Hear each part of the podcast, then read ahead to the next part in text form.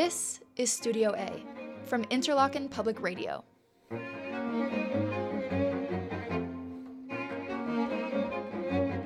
Welcome to Studio A from Interlochen Public Radio. I'm Amanda Sewell. Composer Jerry Bilik is one of those legendary Interlochen alums. He attended the National Music Camp in the 1940s. He's gone on to have a remarkable career as a composer, arranger, director, and scholar. If you've played in a concert band in the last 70 years, you've probably played one of Jerry's compositions or arrangements. If you've ever attended Disney on Ice, you've probably heard his arrangements and seen the results of his creative direction. I'm talking with Jerry Bilik today from his home in Sarasota, Florida. Jerry, thank you so much for joining us today here at Interlochen Public Radio. You're welcome. I'm happy to be on the radio. So let's start. Uh, let's start near the beginning of it all. You came to Interlochen's National Music Camp for the first time in 1947. How did a 13 year old from New York wind up here in northern Michigan? Well, the band director uh, had posted an advertisement about Interlochen in our band room in New Rochelle High School. And I was very much taken by the beautiful picture of the lake and the pine trees and the blue skies. And it happened there was quite a lovely young woman playing the harp right in the middle of the picture. And of course, I was taken by the pine trees and the lake and the uh, so on really the whole the whole environment was yeah. appealing actually actually it was the harp player who i did it, i never met and she probably wasn't even there when i got there but uh, i actually what happened uh, so remember i was 13 so uh, hormones were raging um, and i talked to the band director and it happened that the principal trumpet player of our school band was planning to go i think he had gone before. Actually, you could look it up. His name was Freddie Breitenfeld. Uh, he was like my chaperone on the long, long train ride that we took from New Rochelle all the way up to Interlochen. And uh, this, I had talked to the band director and to my parents, and they thought it might be good because I wasn't good at anything except music. I was no, I was terrible. I was horrible at sports, not good at anything really. Um, but I did love music, and I would sit for hours uh, playing, improvising on the piano. Uh, and so they thought it might be useful. Maybe I would get some discipline or something. Yeah, well, I think they were right because I'm looking, um, I'm holding in my hands right here. This is the score of um, the, the first piece you ever wrote, right? And you wrote it here at Interlochen that first summer in 1947. Yes. But you'd never composed a piece before. And I'm looking at, let's see, this is for flute, oboe, clarinet, bassoon, trumpet, horn, trombone, percussion, uh, violins, cellos, bass. You forgot the viola there, sir. um, I, I, didn't. Wait. In fact, it's a very funny story. I didn't forget it the uh, the piece, as you probably know, was recorded by an orchestra that summer, and at the recording session, or as a broadcast, I guess, uh, the orchestra, you know, the conductor said uh, it was Bill Boyer. He said, "Jerry, uh, the viola players are looking for their part," and I said, "I I said, remember, I was thirteen. I said, I don't, I didn't feel the color of the viola fit." with what I was writing. It was a total lie because I had no idea how to write something in alto clef. That's what I was wondering. but that's what I said. I told you I wasn't a very good kid at that time. So I, you know, I was playing through this uh, through the score earlier just to to play parts of it, and I was like, oh, thank God, there's no violas because I can't read alto clef to save my life either. I, am going to refer here to a quote that you gave to 17 magazine in the summer of 1947. They were at camp doing a profile. You're actually the lead the lead quote in their article, and you told them you ended up in the music theory class because you had an opening at 3:30 in the afternoon and and needed to put something in there. right. Uh, I did say that. That, by the way, was another lie. Uh, I was, oh, I told you I was awful, and you, know, you can edit this out if you want. this is what happened. Um, that year was the first year Interlochen had an intermediate division. Uh, prior to that time, I would have been in the junior division, in the you know the upper cabin of the junior division, and they decided to start a middle school division that year, 1947. Uh, and actually, we were in the oldest cabin of that division also, and so they were making up things as the summer went along. And I guess a couple of weeks in, they announced they were going to give a composition class and I was, you know, I was really looking for harp players. I wasn't really thinking about uh, composition, but I have a hobby, had a hobby then, and I still have it. Amazingly enough, I am a total map freak, and we've over the years have traveled all over the world. I have this peculiar quality of a photographic memory of every place I've ever been, and I remember maps. And they said, "So we're going to have this." composition class, beginning composition class in building I 10 in the afternoon, just what it said in that article. Um, and then I said to myself, I 10, that's a building in intermediate girls' camp.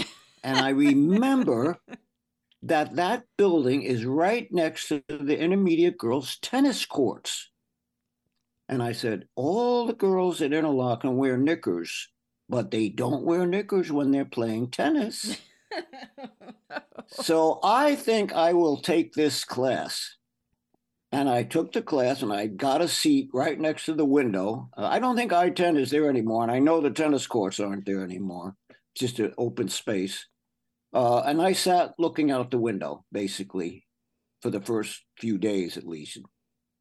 So that's that's how it really happened. Uh, it was the attraction was where the class was as opposed to what the class was. Isn't that awful? I'm I'm ruining my image. It sounds uh, it sounds pretty expected for for a teenage boy, and I'm sure you're not the first teenager to come to camp at Interlochen uh, who wound up in a class because they were uh, in hot pursuit of something other than knowledge. Yes. Um, but at some point you started paying attention because you learned how to compose. This is where the magic of Interlochen uh, took hold. Um, they took us, the intermediate boys, to a concert in the Bowl. Of course, there was no Kresge then. And the concert was Mozart Requiem. It was, uh, it was called a festival choir then, which was everybody who wanted to sing uh, was conducted by Maynard Klein. And about halfway through, they were doing a section of the Requiem called the Recordare. And I don't, I can't really tell you why or how it happened, but I uh, had a metamorphosis. I was completely carried away by the music physically. I don't, you know, it was like I started an out of body experience by the beauty of the music. Um, and I I can't describe it, and of course it was a long time ago. But I was stunned by how it had affected me. That and the beauty of being in the bowl under the pine trees and the sun going down over the lake. We call it Wabakoneta then. I don't know what it's called now. But um, it was it was a transformative experience. And I said, if Mozart could do to someone what he just did to me, I am going to spend the rest of my life trying to do that to other people because it was not only transformative, but it was so elevating and so ennobling and so uh, I can't soulful, I guess you would call it. And at that moment, as you said, the next day in, in class, I started writing. And I had my focus was because it, it, it changed my whole image of Interlochen at that point. And I said, this this place is magical. Never mind the knickers, you know, and the tennis courts. the girls are fine, uh, but the, yeah, no, there's something else going on here. You know, you walk through and you hear the everyone practicing and all the different groups going. Um, and it was it completely enveloped me. And as you probably know, I mean, I've been entranced with Interlochen since, so that's a lot of years to be entranced. Um, but I sat down into class and I said, I've got to, I've got to try to do this. This is at 13. And that's why it was called the Interlochen Suite, because what I decided to do, I would try to compose a musical history of that piece of land, not necessarily Interlochen, but that that exact spot where this magic happened. It was I don't know if that makes sense, but it's very spiritual um, in me, uh, and it was a transformation that never left.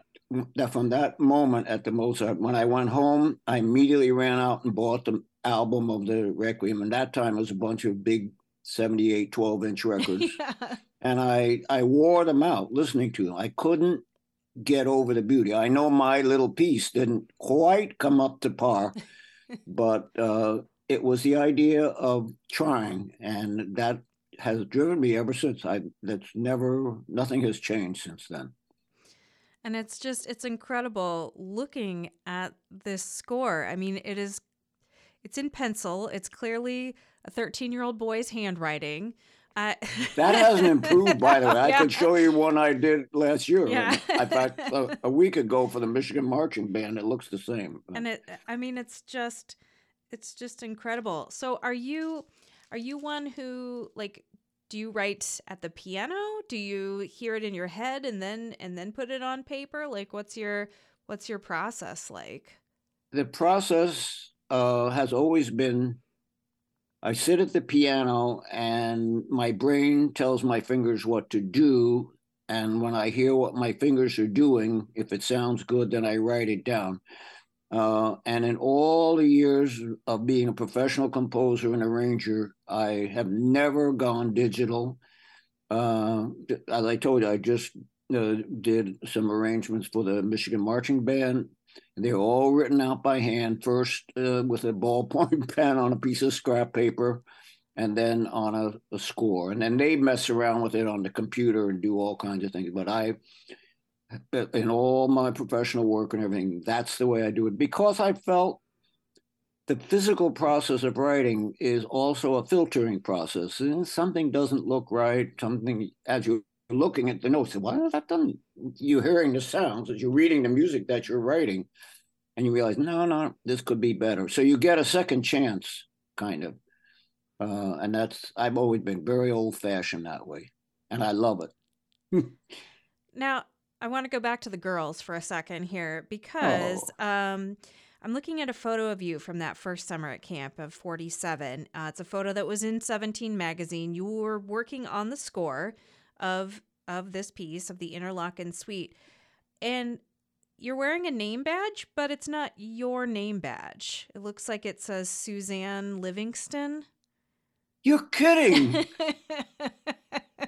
yeah, she was my she was the principal clarinet in the intermediate band. She's from or was from Coshocton, Ohio. I remember her well.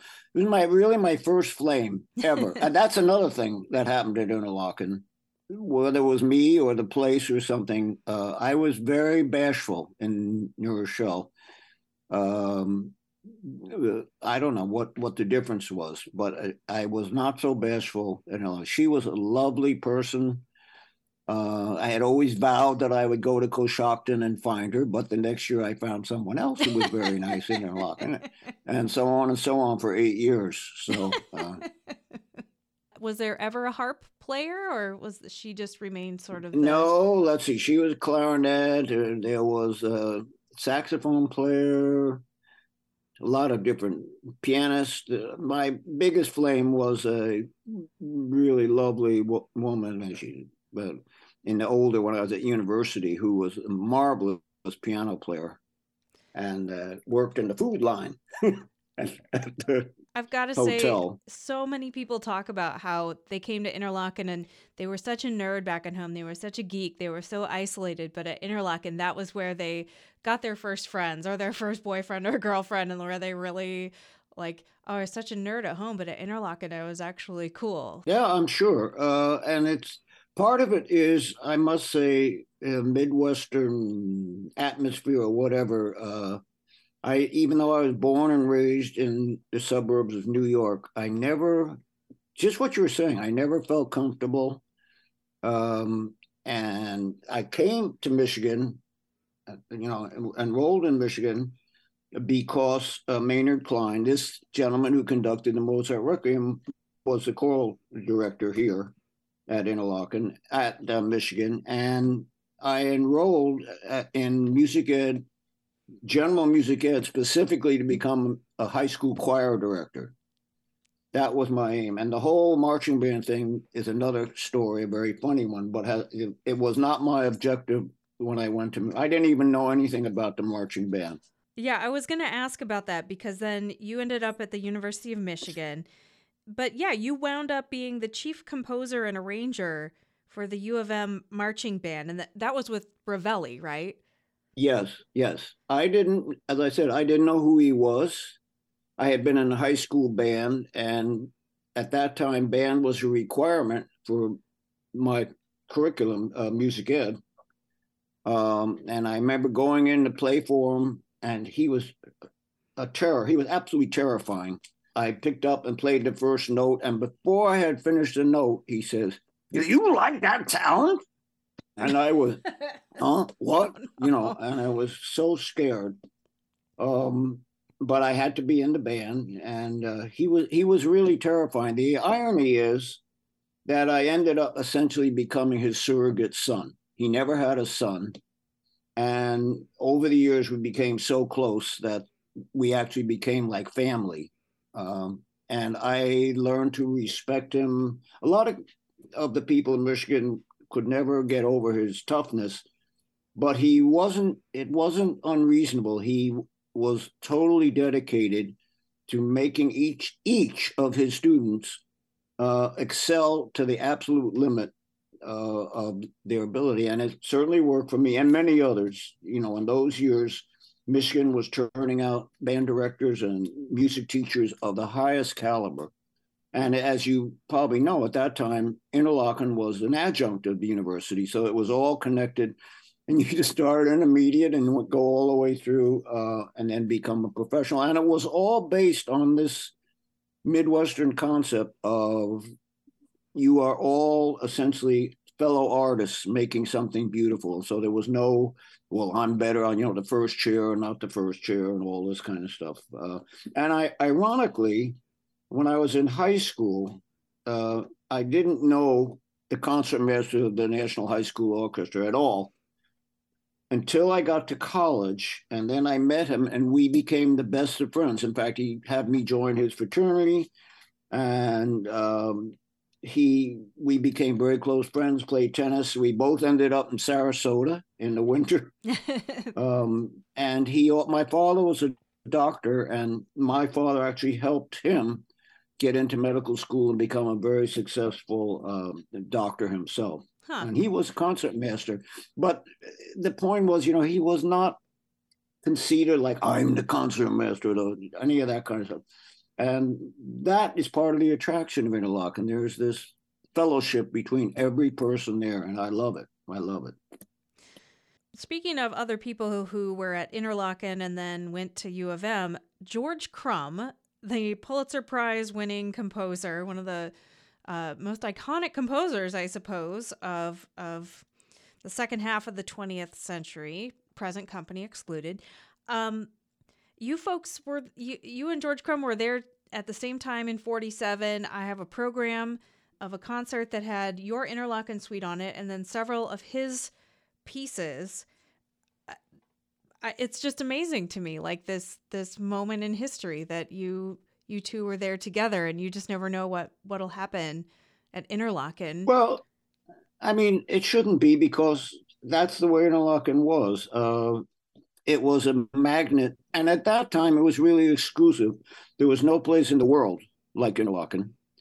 Um, and that all was strictly on the hands of Joseph Maddy, who his concept was to bring, and that's why Revelli kind of matched that. His con- Maddy's concept was bring the pleasure of music making to as many people as possible. And that's why he, the high school orchestra was massive. There weren't a better orchestra and a worse orchestra and a better band and were all of that kind of and Revelli did the same thing. And I was terrible but I was in the band and in the concert band. There was only, and everyone, you know, he had, it was a huge band, 70 or 80 people, and it was not exclusive. And I was very upset in later years when people started adopting the wind ensemble and the small this and the, the super. And I'm not so happy about the Interlochen thing, frankly, about having a second orchestra, kind of like a JV. With Maddie, there was no JV. You know, I was way down in the trombone section, but I, I have at home, I can't believe it. And I actually made principal trombone one year, I think my senior high school year.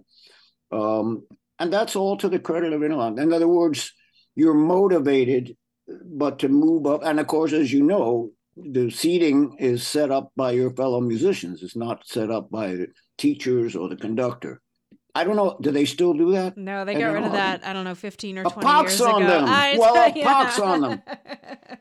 Well, you said that it was a funny story how you ended up composing for the band at U of M. How did that? How did you go from be- getting yelled at with the first note out of your horn Well, to the uh, as I said, I was in in there's a kind of funny stories here. The whole Michigan thing. As I said, I went there because Maynard Klein was there. And the same thing, took this long train ride from New Rochelle for the first day, and got off at the Ann Arbor Railroad Station, went to the marching band and all this kind of stuff. And then uh, at orientation, you're supposed on the School of Music, you're supposed to go in and take a piano placement exam, especially in general ed, because you have to be able to play the piano for a choir. And so I went in and um, they asked me to play, read some music, and I could sight read uh, and to transpose, and I knew how to transpose on the piano, so I played it in another key, and I did various things, and they threw up other music. Uh, and the reason I could do that is because I never had a piano lesson, and so I my fingers went wherever they wanted to. I knew nothing about piano, and I'll tell you that story in a minute. But anyhow, I took this placement test, and then the guy said at the end, he said, "Okay, Jerry, you're free to graduate." And I said, "No, no." I said, "This is my first day here." He said, "Well, you just passed your piano proficiency." Oh, I thought it was piano placement. I had gone into the wrong room Oh. Oh, and, no. and passed the senior piano prof- proficiency. And so, you know, they put me in the, with a very good teacher because they figured I could do all this stuff. And then after the first lesson, the teacher realized I had no skill at all. It was total fakery. um, that I I I could play the ritual fire dance and all these complicated pieces, but all wrong. And so the whole first year uh, was terrible. And then the jury at the end of the first year, uh, I had they'd taken me down from the ritual fire dance to a Haydn children's sonata. there you go. And that's supposed to finger it. And I'm playing my final jury. And I was saying to myself, something doesn't sound right. I don't know what's going on, but I kept playing. And I really, it had, you know what an Alberti bass is? It's, a, it's Yeah. where the left hand outlines a chord. Bum, bum, bum, And somehow my left hand had skipped a bar, and I was playing the A major chord against the D major melody, and then the D major chord in the next measure against the A major melody. What my left hand had skipped a bar, and it was so formulaic that I couldn't I couldn't stop either hand from doing. So I failed Oh no. and it was and actually it was a valet who said you better change curriculum because you're not going to pass you'll never pass your piano proficiency if you have to play the right way and he suggested i change into instrumental music education and he said then you can you know you can go someplace and still get a choir he was very good but the problem was the second by the second year in the band i in marching band i was a 17th trombone. That's how good I was out of 18. Out of 18, okay. I wasn't last. All I was next to last. And as the year went along, the second year, I realized every time he would point to me or ask me to play something, he would call me Dave Green. And I said to myself, I'm not Dave Green. Dave Green is the 16th trombone. Why does he keep calling me Dave Green? He doesn't even know who I am. And one day, he Revelli says our arranger who used to arrange for the band is now in the Air Force band. Is anybody interested in doing any arrangements? And as you know, I knew how to transpose because I had done that for quite a long time. I said, I better, I better make some brownie points here they, because Revelli controls what kind of job you get. So I thought, well, you know, maybe he'll he'll at least know my name if I write, because it'll be on the arrangement. And that's how that started. I volunteered. Uh, I think my first arrangement was Popeye the Sailor Man. I don't remember. the, the one that worked was my second arrangement, which was Brazil, and it worked very well. And from then on, you know, that I was very involved with that. But it started, it was a desperation move um, to so he would get to know me. And you wrote- And I must say, I have to give credit. From that day on, from the day I did my first arrangement, he would look at the score and he would say, Why'd you do that? And that went on until the last arrangement I did for him in 1970 something. He was uncanny that he could find the tiniest flaw in getting the best possible sound. Now he couldn't arrange very well himself. He did one arrangement; it was awful, but but he had this uncanny knack for looking at the score and and saying, "Why did you do that?" He didn't say, you know. And then that translated as I wrote and read became more and more precise, uh, and where it's able to use the instruments in such a way that they reinforce each other, particularly in the marching band, because you're outdoors, there's no reverberation. And the techniques that we worked out produced a sound that was really unique. No other band had it because we were using acoustics to amplify the sound of the band, not amplifiers, but the natural harmonic relationships of pitches. And the sound got huge. And we want, I mean, we got a standing ovation to it was funny. We were doing a hi-fi show, and and we used I used Bach toccata and fugue in D minor because we built a stereo system on our formation, and we said, well, first. You know, the stereo system has tweeters to play the high notes. play the high notes. And then we have mid-range speaker to play the low note. And then we have woofers to play the bass note. And then it built up this pyramid, which is in the toccata. And as the pyramid ended, it went right to the end of the toccata. Revelli turned around, and we were playing. I was out on the field.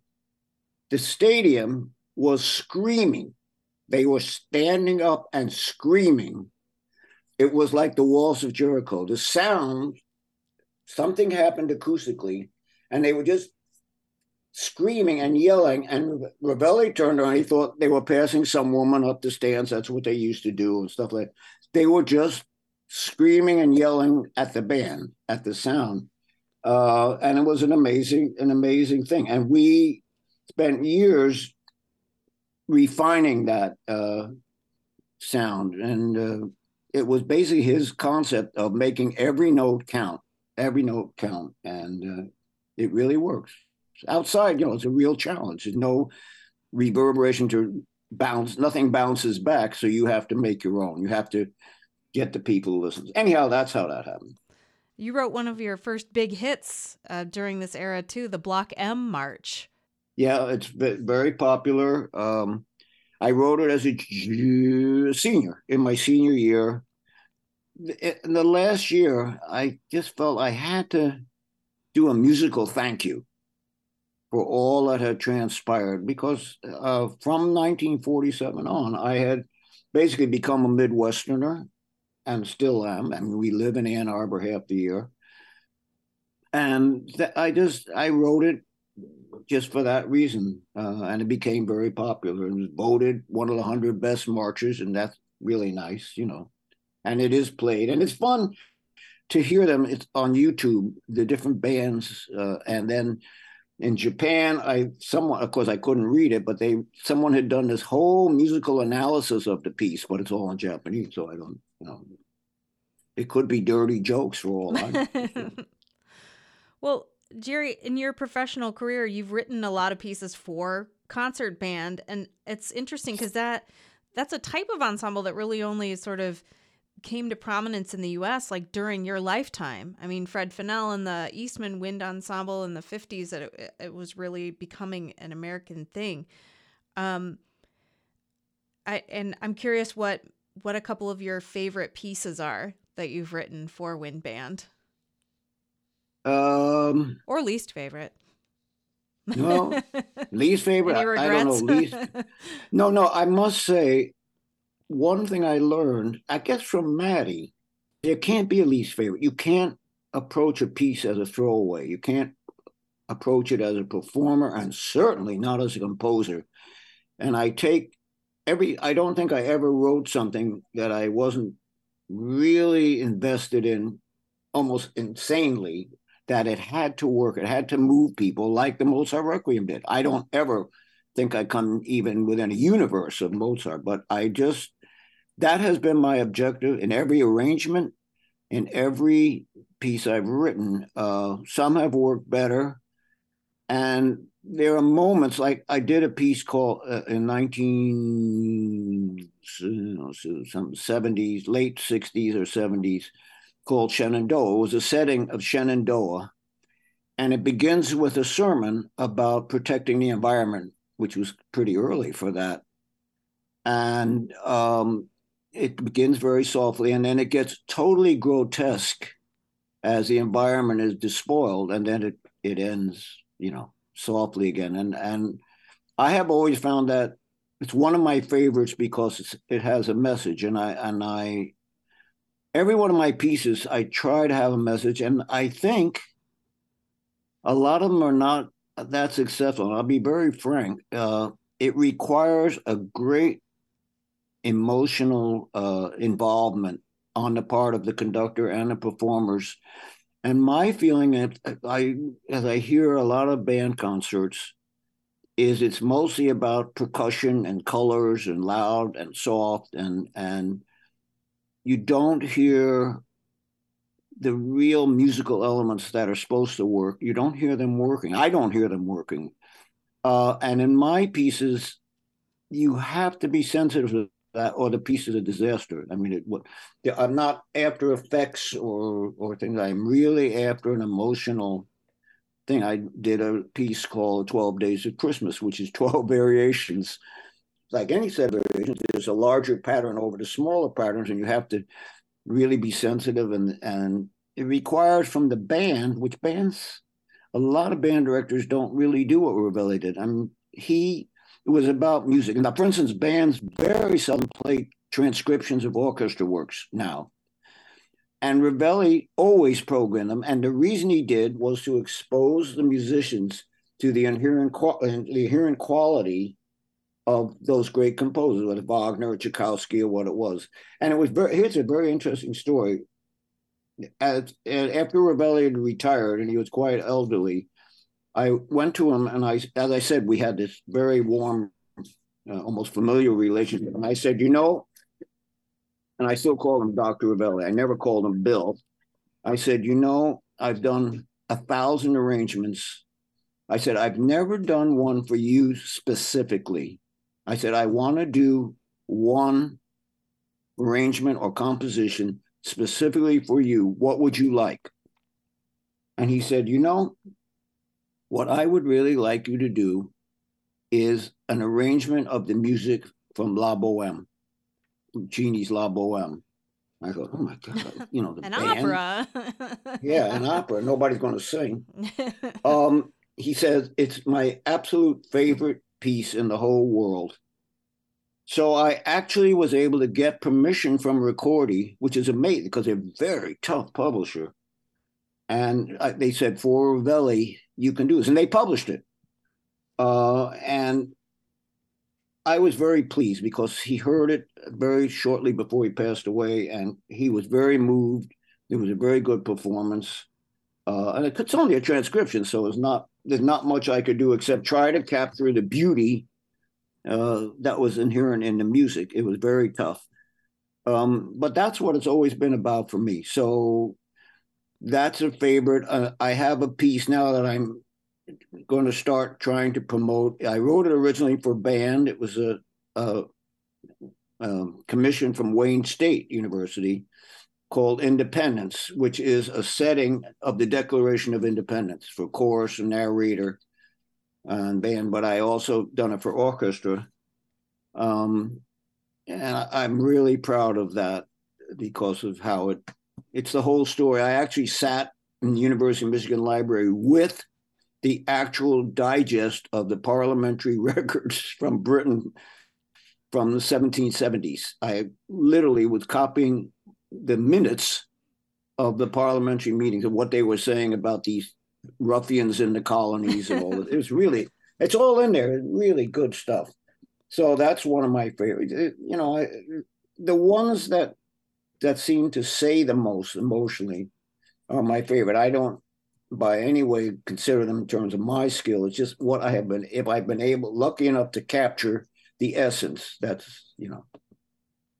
I gotta say, one thing that I really admire about your pieces is you just you have this like mastery of different styles and time periods and and you can take a piece or a theme or a melody we know and just completely spin it into another time period or or genre. And like the variations on a college song that you did with the Victors I I laugh and I cry when I listen to it because I, it's just so brilliant how it's like and now we're on Beethoven and now we're in the Rite of Spring and and yet the Victors is there uh, uh, the whole time. Um the American variations too with the with Barbara Allen it's just that's something that just strikes me so much. Um, it's probably because I'm a musicologist, so I yeah. so I really appreciate all the the historical mastery of that. It, is that does that come organically to you? Like, do you think okay, now we need a now we need a Beethovenian moment here? Is it you know now is a now now's a samba or like when when those ideas are coming in with those variations and themes like that? No, uh, it actually is fairly easy because it's a matter of, of artistic respect. Whether it's a composer or whether it's folk music like American Variations, it's understanding that every music that originates originates from somebody's soul. It originates way inside. And so, for instance, the variations being a composer, I know exactly what when I heard the Mozart Requiem. I mean, it it said this idiot, whatever you know, if you watch Amadeus or however, whatever he really was, inside there was a magic in his soul. He could, and I, it was funny. It happens to be the Recordare, the way the melodies sit up on top of each other, but he there is some magic inside a creative magic and then the same thing is true with the folk songs that each ethnic group which are in that piece are portrayed they there is a magic a creative magic embedded in their souls as a as an ethnicity. Every every single ethnicity you know we spent many years working in japan on the ice show and and understanding their music and understanding you know how they approach it that that's what's so great. And Interlochen that's what happened. After it it bypasses everybody's surface, goes through the skin, past the bones, in past the blood vessels, into the very inside of you. That's what happened when I heard the Requiem. And it's what happened to all the people who were there who keep coming back. It's it's an, an amazing enveloping, a wondrous envelopment that happens. And so when I'm writing, particularly that kind of thing, or arranging like in the Civil War fantasy or anything, I am thinking what those people were feeling as I'm taking all of those themes from the Civil War period and the battle, and then the battle hymn of the Republic at the end of that, which to me signified hope you know that people down deep they want peace they want unity way down deep. Some have problems, but I think if you could peel away everything, that's what you would get. And that's what I try to capture. And I don't always do it. I'm not that good, but but that's what my objective is. Well, Jerry, you mentioned the ice show. That's meaning Disney on Ice, right? I mean, you worked for Disney on Ice for for a number of years as a artistic director. Yeah. How did you how did you end up in that role? Well, that's a good story. I um, I went. Uh, my best friend from high school became a very the director of the Ed Sullivan Show. Moved out to Hollywood, became very successful television producer, and we went out. Michigan finally won a Rose Bowl trip. I don't know how many years after I was there, and I did a show for them. And I met my friend again, John, and uh, he said, "You don't belong. Man, you should come out here. You're so creative." Blah blah blah blah blah. Um, and so I decided to do that uh, to to try my luck out there. Um, and he said, "I'm going to set you up with these guys who write music for television, and you you would be a natural. You'd be so good." He gave me the address of these guys. He who wrote. They were contracted to be the composers for a lot of the series at that time. I walked in. I said, hi, so and so sent me. And the guy said, no, he didn't send you. I didn't hear from him. Oh, no. I said, no, he told, I said, he told me, he said, me, told me to come. He says, well, I know him that well. And that's so typically him. I know you're telling the truth. Come on in.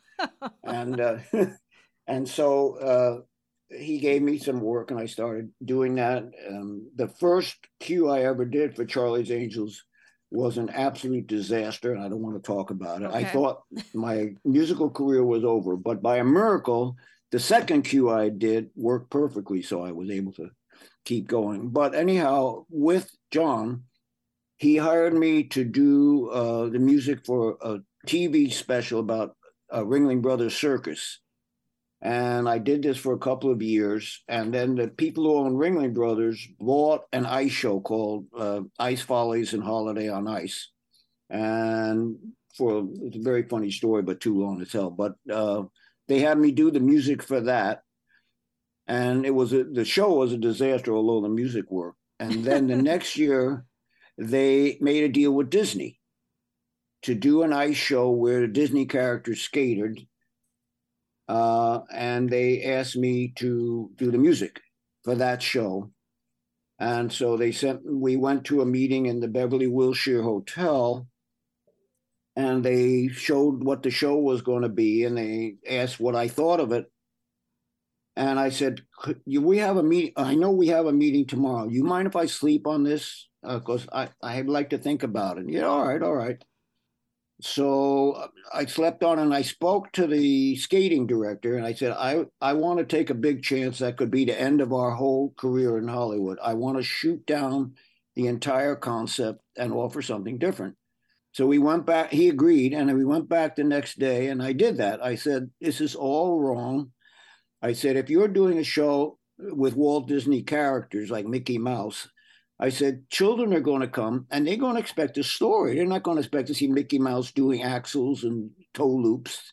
They want some. And I said, you've got all of these numbers that the costume designer had planned. The whole show was based on the purple number and a black and white number and a blue number.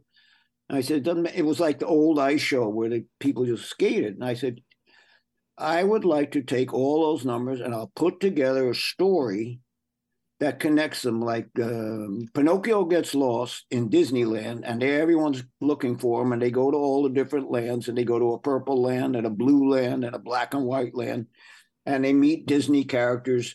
But there'll be a story. They'll keep looking for Pinocchio, and at the end, they'll find him, and the kids will be happy.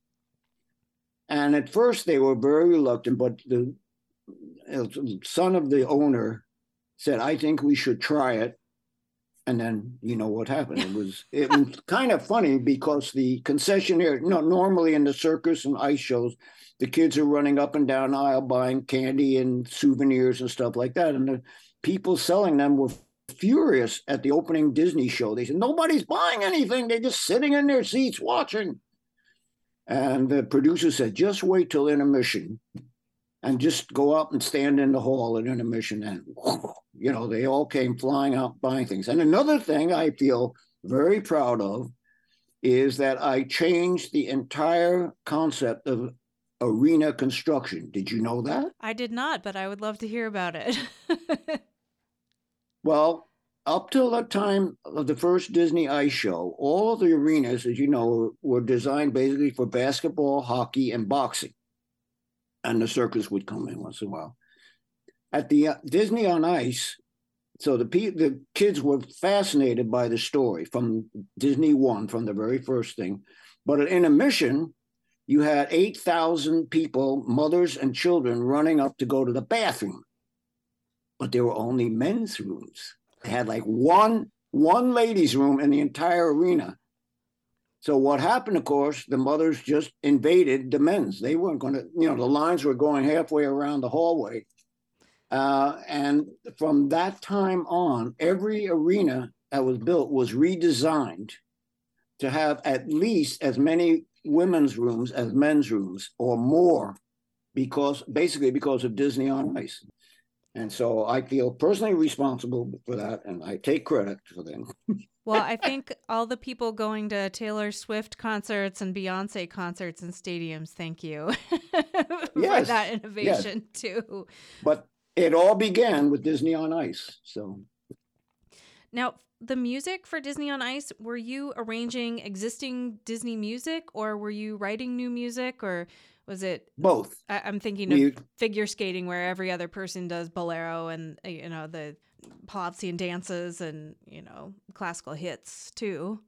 From the first, well, the first show was so over designed by the costume design, I basically had to go and make everything fit. But from the second show on, uh, I was allowed to essentially write an original an original story. In other words, instead of me fitting the story to the costumes, we switched it around and they fit they put all of the i mean i worked it out but they put all the production numbers as part of a story so the second show was called the great ice odyssey and the um it was about this the evil queen maleficent didn't like people to be happy and she captured cinderella and put her in an ice block and all that so i i created a whole cool thing and i have to say that the producer of the show was incredibly supportive creator. I mean, I was going crazy, and he loved it, and he knew he realized it was bringing people in, and so you know we kept this up for over thirty years, uh, and each show became more successful than than the other as we gave more and more originals. So for the first few shows were just completely made up, and then we decided if we can do stories, why not do a real story? And we set Snow White to I put it on ice. Yeah, snow. And, well, snow, yeah. And of course, that's why Frozen was such a big success yeah. on the ice. Course. But Snow, Snow White, see, the secret of Disney's movies is their songs are marvelous. They have really good songs. So for an arranger, for me, I can you can make them and build them up and build them up. Like in when we did Aladdin, I got this idea, you know, have the genie, of course, and the top song in that show for the genie is "You Never Had a Friend Like Me." So I had this thing where the genie says he cues the song "Never Had a Friend Like Me," and he thinks, you know, never, never, never, you know, never, never, never. And as he's skating down the ice, he's followed by 28 other genies, all all identical and to do that live, you know, that's you could do that on a screen, you know, yeah, digitally yeah. and all, but we doing it all live, all live, all skating. So they, you know, they do the numbers and so it was really fun. Um, so we and because their films all had such good music, basically it was just a matter of arranging them, extending them, and stuff like that. Although I did write a couple of original songs. We did Snow White twice. When we did the second Snow White, I decided we're going to introduce the seven dwarfs individually. And I wrote a song called One Little Dwarf in the Forest. And then one by one, the dwarfs came out. And each one got an applause. You know, we made a big thing. And, and it was nice because we were using the walk around costumes from the Disney parks and they just cut a hole in the, in the feet for the ice skating blades.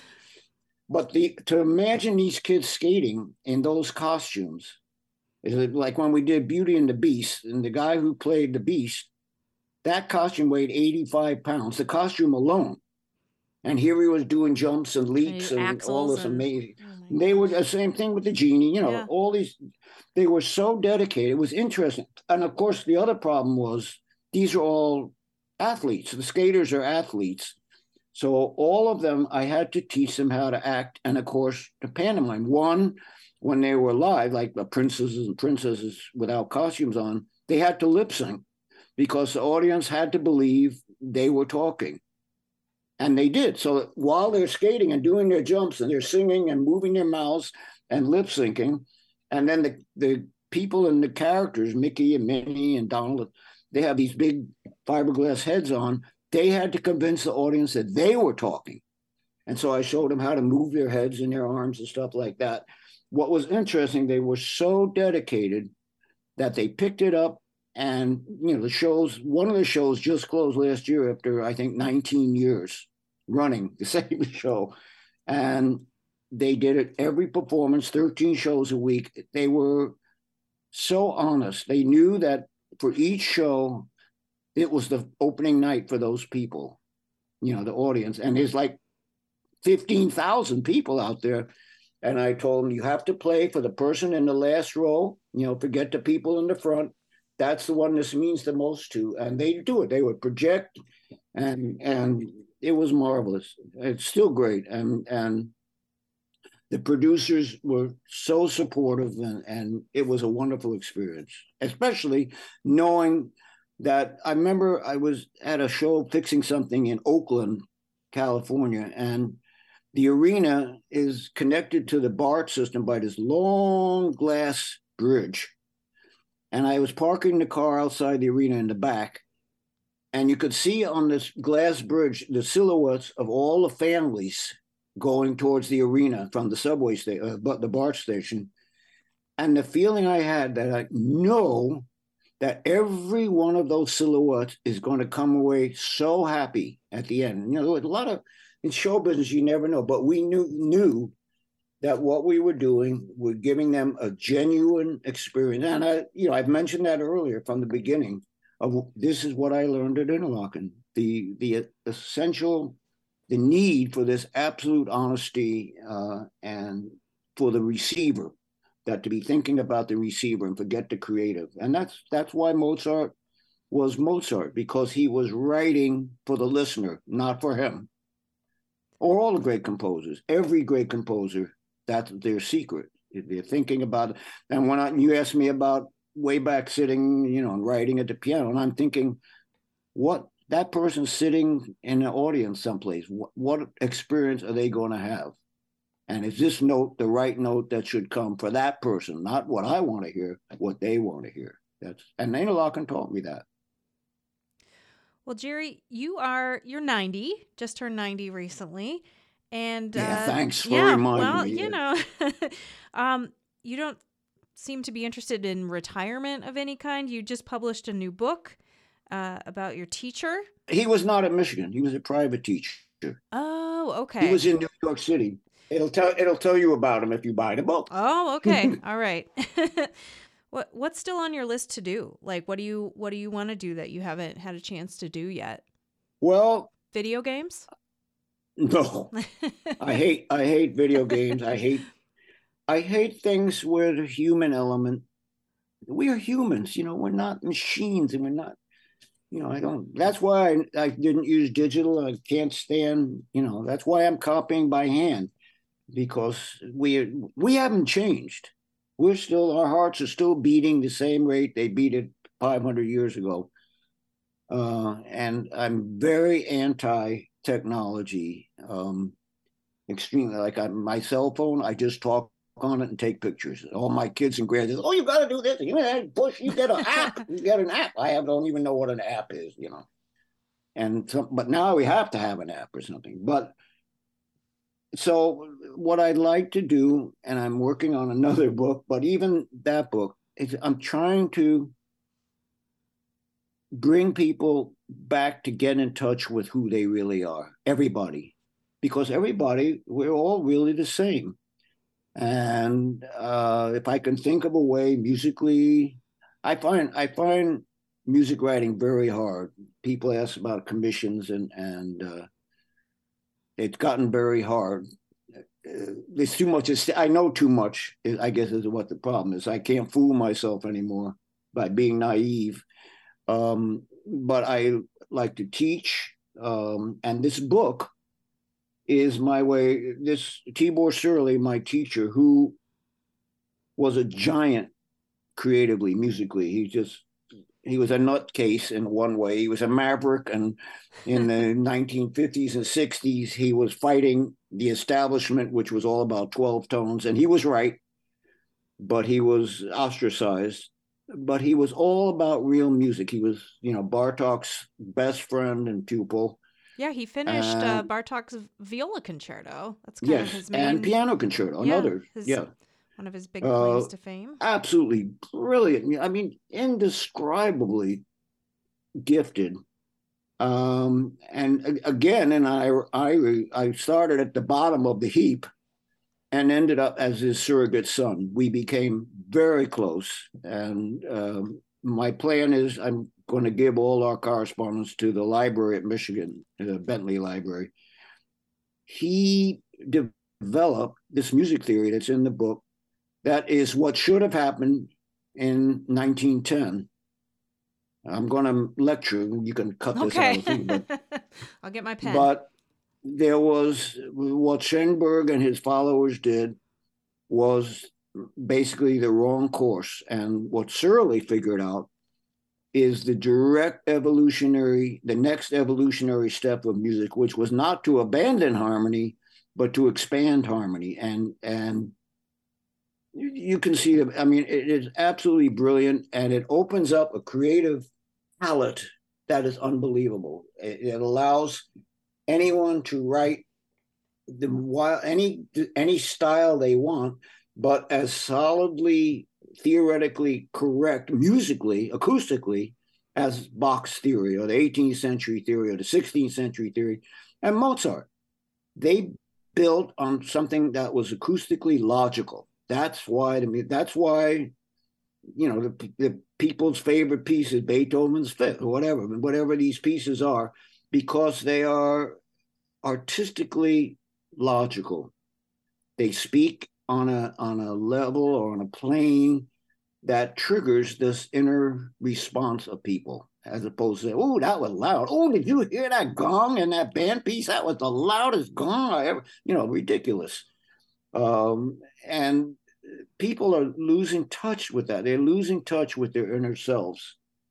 Uh, and if I if there's anything I can, that's my project is to try to get first composers to start writing with that focus in mind, and hopefully you know get people back into the concert hall. It's funny, I am very good friends with the dean at the School of Music, and I'm constantly badgering him to increase the participation of music education majors because the people who have had the to, in sc- schools and at Interlochen, but Interlochen is very exclusive now. But the way it used to be is everyone, and that's you know we have some scholarships there, and it's the same thing. as not to have the world greatest virtuoso, but to have the kids who can barely make it, like I was, to come and have that opportunity to be moved by Mozart. It changed me, and to try to change them to say, we can do this. Mozart did it. You can do it.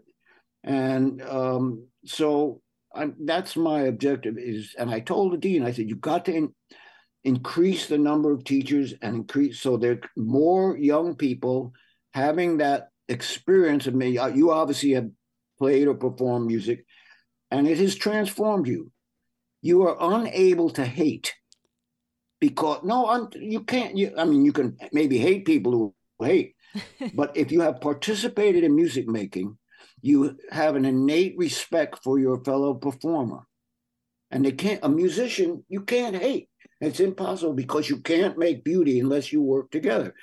And, uh, you know, so we've been very, for instance, in the El Sistema, I don't know if you're familiar with that system. We've been very heavily involved with that in several places and working on, on increasing that and bugging the dean to increase music educators because if, if we can get more music education in the school, you get more people performing, making music. They don't have to make it well. I was at 17th trombone, but you get you can make it and you say, hey, I was part of it. That really sounded good, like the Toccata and Fugue. It brought down the house in the stadium. So every kid out there in that marching band will never forget that experience of hearing the entire stadium roaring because they played, you know, this little short arrangement.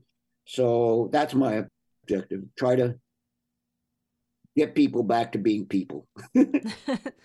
Well, let's let's go back in time to the summer of 1947 and talk to 13-year-old Jerry Bilik, the one in the picture. He's writing the Interlochen Suite. What did he want to be when he grew up? Besides popular with with the ladies. um I I didn't know I love trains. I have a big thing about trains. So I actually thought about you know being a train engineer. I was a real. You don't understand what a jerk I was. I had that kind of thing. Um, my father was a very successful doctor, and he thought I could make a good doctor, but I couldn't stand the sight of blood, so that was oh, out. Yeah. um, no, I was. I they called me for 13 years, I was in what my parents called the clumsy age. I dropped things, I broke things. I was totally inept. In in first grade, all the kids made doorstops out of little wooden puppies with a little wedge. And my parents came to the school and they said, Which doorstop is yours? I said, The one that's lying down because I nailed the wedge on wrong and it won't stand up. That was me. in the fourth grade, we went to the Bronx Zoo and the next, when we got back in the class, we, the teacher said, "We're going to make a frieze of all the animals we saw in the, in the zoo, and I'm going to go down the class list and tell you what animal you're going to." She went down the list, and I said, "Ms. Jacobson, you didn't call my name. I'm at, right at the top of the list." She said, "Oh, Jerry, you have a special role in this frieze. When Leo Homston paints the elephant on the outside and paints near the lines." You're going to paint all the gray on the inside of his body. That's what oh. I was. So oh. that's what I was before I went to Interlochen. I absolutely, I was the nerd of nerds, totally incompetent, um, and you know, insecure. Um, and Interlochen changed it. That's, you know, I'll never forget that. Jerry Bilik is a composer, arranger, and scholar, and he spoke with us today from his home in Sarasota, Florida. Jerry, thank you so much for joining us today here at Interlochen Public Radio. Okay, I hope you can censor out whatever I said that's not so good. After we finished recording the interview, Jerry wanted to add one more thing a message to his fellow Interlochen alumni and to all listeners of this podcast. I would hope they would consider the type of scholarship aid specifically that we're giving, giving scholarships not to the future all stars who won't have an audience to pay for them anyhow if they don't start supporting kids who are going to become teachers and are going to teach others about the beauty. I would like all the listeners and all the alumni to seriously consider helping people who want to spread the joy of the experience of making music and never mind the future uh, superstars. They'll take care of themselves. It's the other ones who need the help. Anyhow, that's my message. Thanks again for listening to Studio A from Interlochen Public Radio. I'm Amanda Sewell. Studio A is a production of Interlochen Public Radio, part of Interlochen Center for the Arts. Amanda Sewell is our music director. Our digital content manager is Emily Duncan Wilson. Learn more at interlochenpublicradio.org.